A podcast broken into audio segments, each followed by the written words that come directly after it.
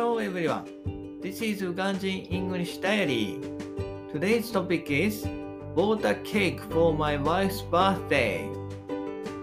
週に一度の出社日ということもあり、誕生日を過ぎても煮え切らない妻に対し、ケーキを買って帰った。Today is my weekly office work day and I bought a cake for my wife's birthday on the way home.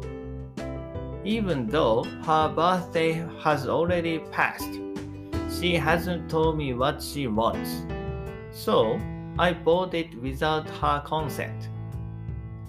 結局、都内では決まらず、地元の駅で購入したが、私が思ってくれた以上に喜んでくれた。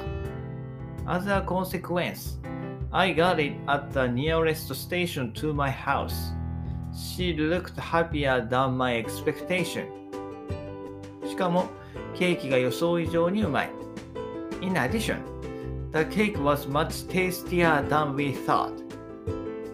先日1ピース3000円のケーキの話をしたが、それが買えなくてもケーキを十分に楽しむことができた。